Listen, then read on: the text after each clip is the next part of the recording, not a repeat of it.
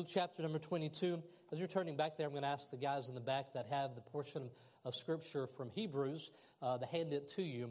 I know that you have Hebrews in the same Bible that you have the book of Luke, uh, but I want to give you a handout today of just a portion of Scripture from Hebrews because I want you to follow along with that portion of Hebrews as we look at Luke chapter number 22. I want to encourage you to place it somewhere uh, prominent in your office or at home and to look at this portion of Scripture today uh, because the Word of God gives us a commentary upon this portion that we're going uh, to look at. As they do that, um, how many of you have answered this question this week? What time is it? All right? How many of you have answered that? If you have small kids in here, you probably have answered it more than once or twice this week. It's wild that these little humans who don't have any kind of watch or have any kind of schedule are constantly wanting to know what time is it, all right? Selah always wants to know what time it is. Carson doesn't usually know what day it is, all right? Uh, Tinsley wants to know what decade me and Stephanie are from. She's certain it isn't anyone that's recent. And then Thatcher probably thinks time is some kind of construct and we shouldn't pay attention to it, all right? Or something abstract that I don't even understand. Uh, but our kids talk about what time it is, and it's important. In the book of Luke here, this is the shortest description of this part of the story as opposed to Matthew um, and Mark um, as, um, and John and explaining it. And this portion here in Luke, even though it's a smaller um, set of verses for this part of the narrative, part of the story, there's a few details that aren't included in other portions of the Bible. And one of them has to do with time in verse number 53. It's the last verse that I read for you earlier, but it says, But this is your hour and the power of darkness. That's why I want you to have the portion of Hebrews uh, ready, available to you to look at often. So we're having an eyewitness description of what's happening with Jesus in the Garden of Gethsemane, where they're on the mount um, as he is praying there, and we see this, and it's being described to us from an eyewitness that told the story to Luke. But there's also another perspective, a heavenly perspective of what's going on that's so very important to us. If you've been with us for all 90 so ver- uh, sermons of the book of Luke, you'll see that prayer bring uh, there's at every transition in ministry, at every key moment, we see an emphasis on prayer. Jesus is going to start his earthly ministry in Luke 3:21, and it says that he baptized, and we find him praying. When there's a confrontation with the religious establishment, we're going to see that he withdrew himself from the wilderness. Before calling of his disciples in Luke chapter number 6, it says he goes up into a mountain to pray. When he begins to speak about his death that is coming, he says once again he went up into a mountain to pray. And in Luke 11, it says he went to a certain place, and it's very likely in this Mount of Olives would have been that same certain place that the disciples would have asked him, Would you teach us to pray? If you and I are scared of going to a place that we may find trouble, we would avoid it. But Jesus goes to that place, to that certain place, and he prays. Judas knows that he goes there often that had become part of his tradition, as it's already been read to us. It was very common for Jesus and the disciples to retreat to this place and to spend time in prayer. Jesus went there knowing that Judas would know that he was able to find him there, and he went there to prepare. And so this is a significant moment, not just for the disciples of that day, but for the disciples, uh, you and I. See, Jesus didn't go just to the garden to teach us as an example of how to pray, but he went there so we would be able to pray. If he did not go there, if he did not take of this cup, if he did not go to the cross, then we would have no access to the Father. We do it so oftentimes, almost flippantly, the idea that we can enter into the presence of God. No knocking, no waiting in a waiting room, but just boldly we go into his presence. And we're able to do that because of the death of our Savior in our place. So before we get to Luke, I want to take a quick trip to Hebrews chapter number 5, verse 7 through 10. Follow along in your Bible or with the handout. As I said, we have an eyewitness account, but we also have an eternal heavenly perspective as we have commentary on this passage in the book of Hebrews.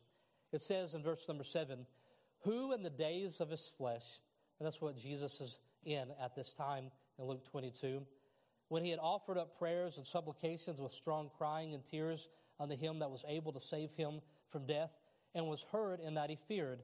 Though he were a son, yet learned the obedience by the things which he suffered. And being made perfect, he became the author of eternal salvation unto all them that obey him, called of God, the high priest after the order of Melchizedek. That portion of scripture, just three verses, it would ask, it would cause you to ask many questions if you were sitting down to study that. What would cause Jesus to fear? Was his prayer answered in Luke 22? What does it mean that Jesus learned obedience? How could Jesus be made perfect? Those are all very good questions that you would ask of the scripture as you would read Hebrews. And you could find answers to these here in Luke chapter number 22. So as we look through this story, you're going to have a better understanding of it. And I pray not just an academic understanding, but one that really just gets down into your heart when you realize what is happening here as Jesus in the days leading up to the cross. The first portion there said, Who were in the days of his flesh. reminds you that Jesus is a living among us. It implies that he existed eternally before he ever came to earth, before he was ever born in a manger. Our God is co eternal, co-existent. But in the days of the flesh here, he came, and it says, as he was wont in verse number 39, which is just the way of saying, as is tradition. David explained that for you, is that he had a pattern of his life. He had a way in which he lived his life. It was common. There were paths that he walked, not just once, but many times. When he went to the temple as a teenager, when he went to the temple um, and he was before them, they, they saw him. And when at the end, when Judas comes up to him and he says, You've seen me daily in the temple and you didn't cause any problem. What is with what is right now? What is it that you are doing? So Jesus was seen among us, and it's extremely important that you understand that Jesus is the Son of God and the Son of Man, which was sung about. As the Son of Man, he was able to be standing there as Judas walks up to him and betrays him by kissing him on the cheek, is as marking him. They wanted to know where Jesus would be found, and Judas walks up and he kisses Jesus on the, on the cheek. And then from there, he will go to the cross. He couldn't do that if he did not come and become fully man. So the way it says in Hebrews, it says it like this it says, when in the days of flesh. And so I want you to make sure you understand that, what we're seeing in Luke chapter number 22. And it's in the flesh that he will endure the cross. In Hebrews chapter 12, verse 2, it says that Jesus, um, he looks to the cross um, with a joy that is set before him, but he will endure the cross, despising the shame. He will despise the shame that will be laid upon him. And as the Son of Man, he will call upon divine assistance to endure the cross and the shame. And that's what he's demonstrating for us. It is a complete dependence upon the Father to come through this time of testing and temptation, and that's what's happening. And he, he calls upon the other disciples. He is praying. It says a stone's cast away, not very far. They should have been able to see him, they should have been able to hear him crying out, and he provided an example. But you know this Jesus is more than a mere example. The gospel is not be like Jesus and do what Jesus does, because we would all be completely hopeless. We cannot be like Jesus. And through the Old Testament and the giving of the Ten Commandments, and through your own experience, we all know that we're somebody that is broken, that we're all somebody who does not meet the standard, that does not meet the mark. And so he's more than example. When God, he, he's calling upon the disciples to watch and pray because he knows that there's a time of testing that is coming, there's a time of temptation. And so the disciples were not prepared as they thought they were. I said, Peter said last week that he was his ride or die friend, right? He says, if you're going to live, I'll be with you. If you're going to die, I'm going to be with you. You can count on me. But when the testing came and when the temptation came, we see that that wasn't the case. But Jesus said, when you fail, I want you to go and encourage the other people that have also are going to scatter. So Jesus did not ask his disciples to pray for him as though he might succumb to the te- temptation, but he tells them that they need to prepare, and they need to, in the same manner, they need to prepare themselves through prayer. And then verse number seven of Hebrews 5, it says, In the days of flesh, when he had been offered up prayers and supplications with strong crying and tears unto them that were able to save him from death. It speaks of that agonizing prayer from Luke chapter number 22. It says in, in, in Luke, we find that he kneels down and prays. And then in Matthew, it says that his soul was exceeding sorrowful. You may know the expression that it's the darkest before the dawn. And that's what we're looking at here in regards to the resurrection. Before next Sunday, we see the resurrection. We are looking at the darkest hour of human history. That it doesn't start with the whip. The pain and agony that Jesus feels, feels comes before any of the physical harm. It happens here in the garden. On that Thursday night, we read of the story of, uh, this Thursday night, we'll read of the story of the crucifixion. And we say excruciating, which means pain that comes from the cross. But today we look at the sorrow for sin that brings us, that is received from Christ as he will take on um, our sin. In many ways, the most intense suffering doesn't happen at Golgotha, but it happens here in the garden. And Jesus demonstrates that our physical posture can represent that of our heart. It would have been tradition or custom for them to pray for the as to raise their hands towards heaven and to look up. We see this happening. Jesus does it in John chapter number 17. But this is what would have been most common that they would have seen in the temple is praying like this. But here in this story, we find that Jesus, the Son of God, he kneels down on his knees and he cries out in agony. And so the posture of his heart is demonstrated where he's at physically. We have enough teaching in the Bible, through the Bible, Ezra, Solomon, here in Jesus.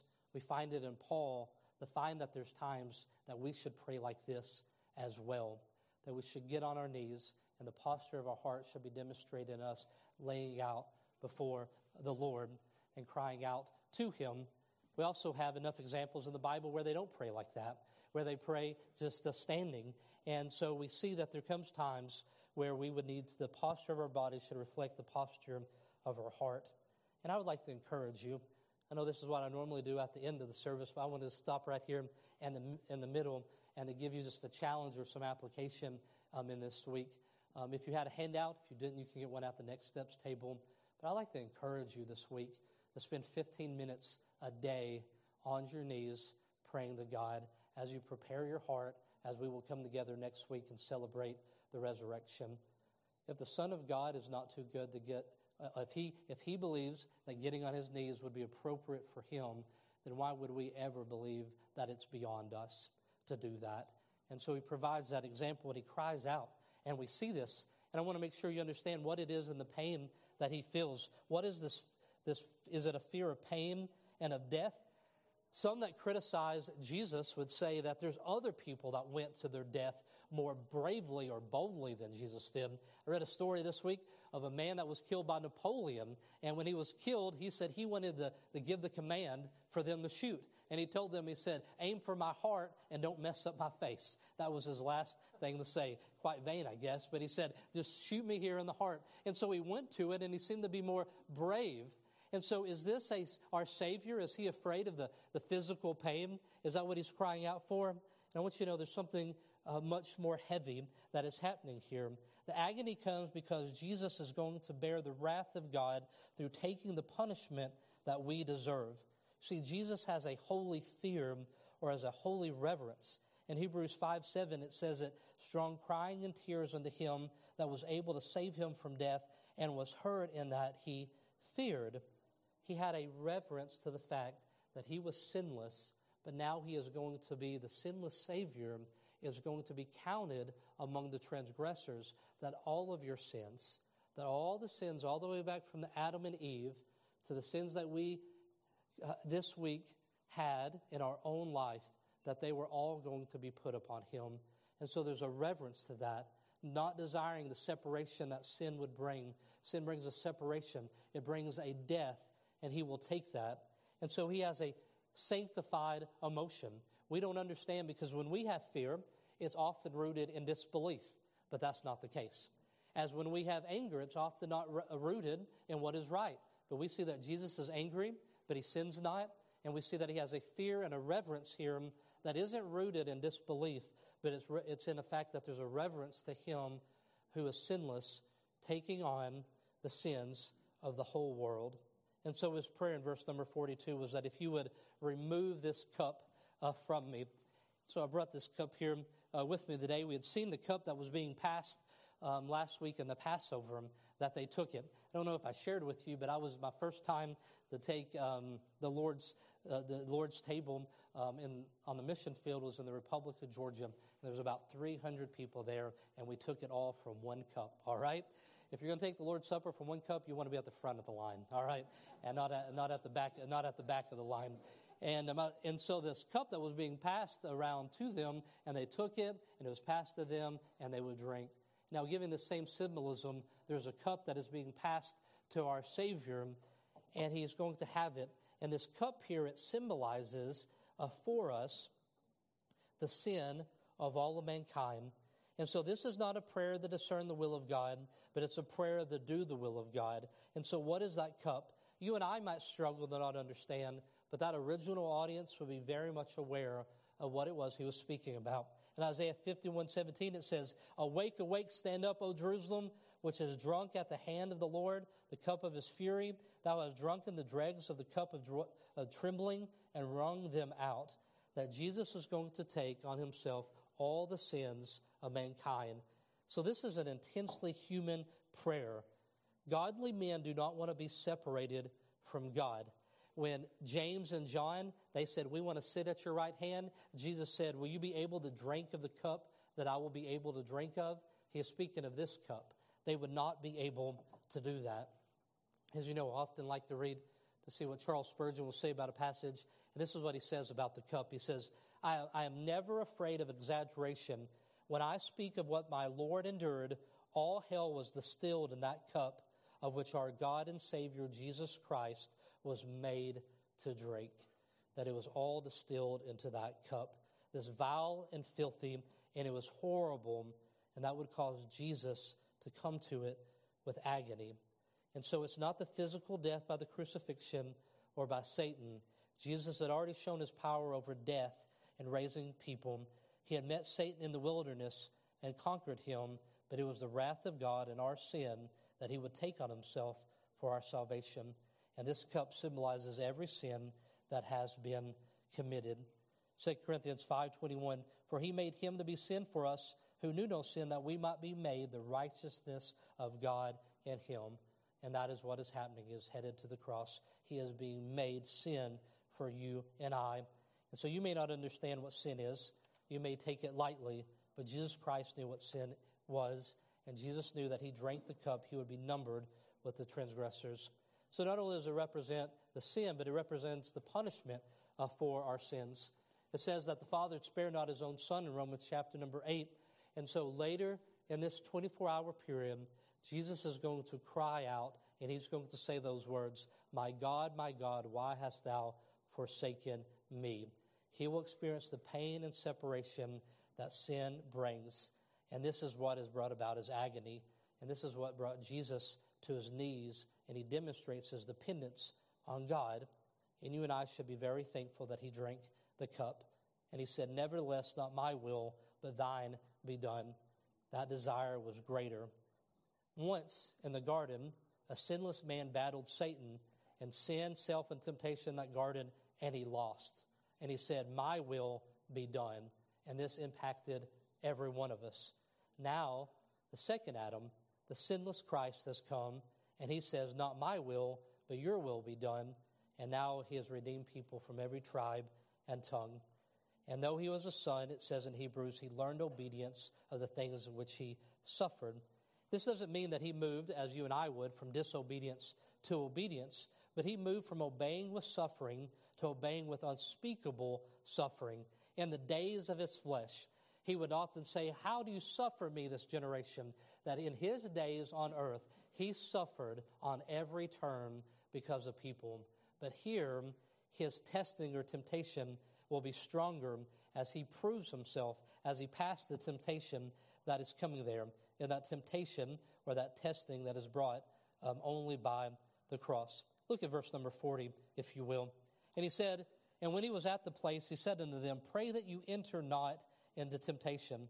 Means that you don't succumb, that you don't give in to the, the testing. He says it again in verse number 46 that you enter into temptation. We see that three times he comes to them. It's a time of testing, is what's happening. It's a dangerous time. It's a desire, it's a time that sin could pull them away from Christ. But he was tested, and he was proven to be perfect, and he became the author of our eternal salvation, as it says in Hebrews 5 9. The next question that I, I gave to you earlier was Was his prayer answered? Because in Hebrews 5 7, it says that, and he was heard. Was Jesus being heard in this prayer? What you must ask yourself is what is it that Jesus was asking so that you could determine if his prayer uh, was being heard? It says in verse number 43 in Luke chapter number 22, and there appeared an angel unto him from heaven, strengthening him. Uh, Jesus, when he came to earth, was born a little lower than the angels, and that he was showing his humanity, and that he, had, that he was fully God, but fully man, and that an angel came and ministered to him. This isn't the only portion of Scripture where we find that term being strengthened. In, a, in Acts chapter number 9, Paul prays that as well, that he needs strengthening, and there um, food is brought to him, and he is encouraged. And so Jesus prays to the one who can save his life. His prayer is that his will will be done, and an angel is sent to strengthen him. Jesus prepared for this testing through demonstrating his dependence on God through prayer. And then the question that we must ask. So we look in on this story, and I told you it seems like we shouldn't get to see this. This is just too personal, this intimate conversation where Jesus cries out in agony as he is moments away from the cross. The disciples are they're oblivious, right? They don't seem to understand what is happening or that it's coming, or they're not aware of the fact that Judas is about to, to walk in and the soldiers. But Jesus is very much aware, and he is praying and he is prepared for that time of that testing that is going to show his perfection, that's going to show his complete obedience. But for you and I, as disciples in Christ, it's laid out here for us very simply. Jesus says to him, we cross over into the tape, we get into the story, we have the eyewitness account, we have the story from Hebrews. But in Luke 22 46, the words to Jesus should be our words for the day. It says this And he said unto them, Why sleep ye? Rise and pray, lest ye enter into temptation. And I'll say this as simply as I can. If you and I are not people of prayer, then you and I are not people that are prepared for what is next in the story. If you and I are not people of prayer, then you and I are not people that are prepared for what's next in the story. Jesus, who was perfect, Jesus, who was going to face that testing, he went to the Father and in prayer and he stood up, and Judas comes and kisses him, and he does everything perfectly in dependence to the Father. But there's a group of disciples. One had betrayed, and Peter, Judas, who betrays ultimately, who is not a follower of Christ, but the others, the other ten, what do they do? And we find that they scattered because they weren't prepared for what was next in the story. They weren't spending that time in prayer. They had been overcome with all the things of this world, so that they weren't spending that moment. And they've been urged by the Savior that Jesus went over to them and said, Wake up. You need to pray. He wasn't asking for prayer for him. He wasn't going to succumb to the temptation. He was saying, You need to pray. You need to be prepared because you don't know what's next in this story, but you need to prepare your hearts. As Kristen will come to play the piano, I want you, if you have the handout, if you didn't get one today, some of you might be trying to read the word at the front. It's at the top, it's not words. It's Monday, Tuesday, Wednesday, Thursday, Friday, Saturday. If you've been trying to sound that word out, it isn't going to work for you, okay? Monday, Tuesday, Wednesday, Thursday, Friday, Saturday. And I would like to encourage you to take 15 minutes a day to ask God to deliver you from temptation, to prepare you for the testing that is going to happen in that. Jesus here is a prayer of protection and you pray for what is next so that you will not be overwhelmed. And the question is, why are they not praying? Why are the disciples not praying? Are they not aware of the hour in which they're living in? The answer to that is, is that they're not. 1 Peter 4 7 tells us this. But in the end of all things is at hand. Be you therefore sober and watch unto prayer. I'll tell you why I don't pray, and maybe some of you would say, with me that you'd be in agreement. It's just simply this. It's this idea that this is, I got this mentality. That I just, I'm just ready. Uh, whatever the week's going to hold me. When it, when it comes to me, I'll deal with it in that moment. And here were the disciples that had no idea what was around the corner for them. But there was Jesus saying, Wake up and pray. There's a testing that's going to come. But they didn't kneel in prayer in that moment. They didn't recognize their dependence. And because of that, when the testing came, they weren't ready for it. Think back over this last week, over the last month, and you think about the things that came and that temptation that came, and you're tested as well. Jesus is tested all through his earthly ministry. Are you going to depend upon the Father? Are you going to do things in accordance? Or are you going to do things that are away from him? As we see in his days of fasting, all through that, he demonstrates time and time again that he's going to live according to the will of the Father. There's been times over the last weeks that we didn't live according to the will of the Father because when the testing came, our hearts weren't set. We weren't people that had been prepared for it. And here Jesus calls on us. Some of you may think that you're too sinful to pray, and maybe that's what's keeping you from 15 minutes on your knees praying to Him. And can I tell you that that sin in your life is going to remain there until you come to Him, until you tell Him, I'm just not making it on my own. I don't have this. I thought I did, but I just, I don't have this. Sober minded, self controlled believers will give themselves to prayer. So let's obey Jesus today. It says in Hebrews chapter number 5, it says, In being made perfect, he became the author of eternal salvation unto all them that obey him. If you're a believer in here, a description of you as a person who obeys him, that you are letting him be the Lord of your life. And what is it he's called upon us to do as believers? He calls us to watch and pray, to be sober minded, to not depend on our own selves and our own strengths and abilities, but to look to him. And so today, a decision for us as believers in that step is to make sure that prayer is a regular rhythm of our lives. That we are coming to Him daily and saying, God, I don't know what's next in my story, but I want to go and recognize right now that my dependency is upon you. And if you're here today and you're not following Christ, I want to tell you how wonderful He is. I want you to see, as He's going to the cross, He worries about you and I. As He goes to the cross, He does it perfectly. As He goes to the cross, He demonstrates obedience and He takes that cup of your sins and your shame. That sin that we have that we're just so ashamed of. He took all of it and he drank the cup completely and he took it to himself so that you have the opportunity to have an exchange life. Your life for his, his life for you. And it's wonderful. Would you pray with me? Heavenly Father, as we look upon this passage, Lord, I just am overwhelmed that you would allow us to look in on it and to see the agony, to see a perfect Savior taking the cup in his hand, taking my sin. Others, I think of this story.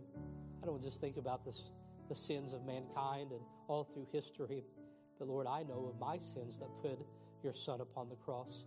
I know my sins that were in that cup that He would take and drink.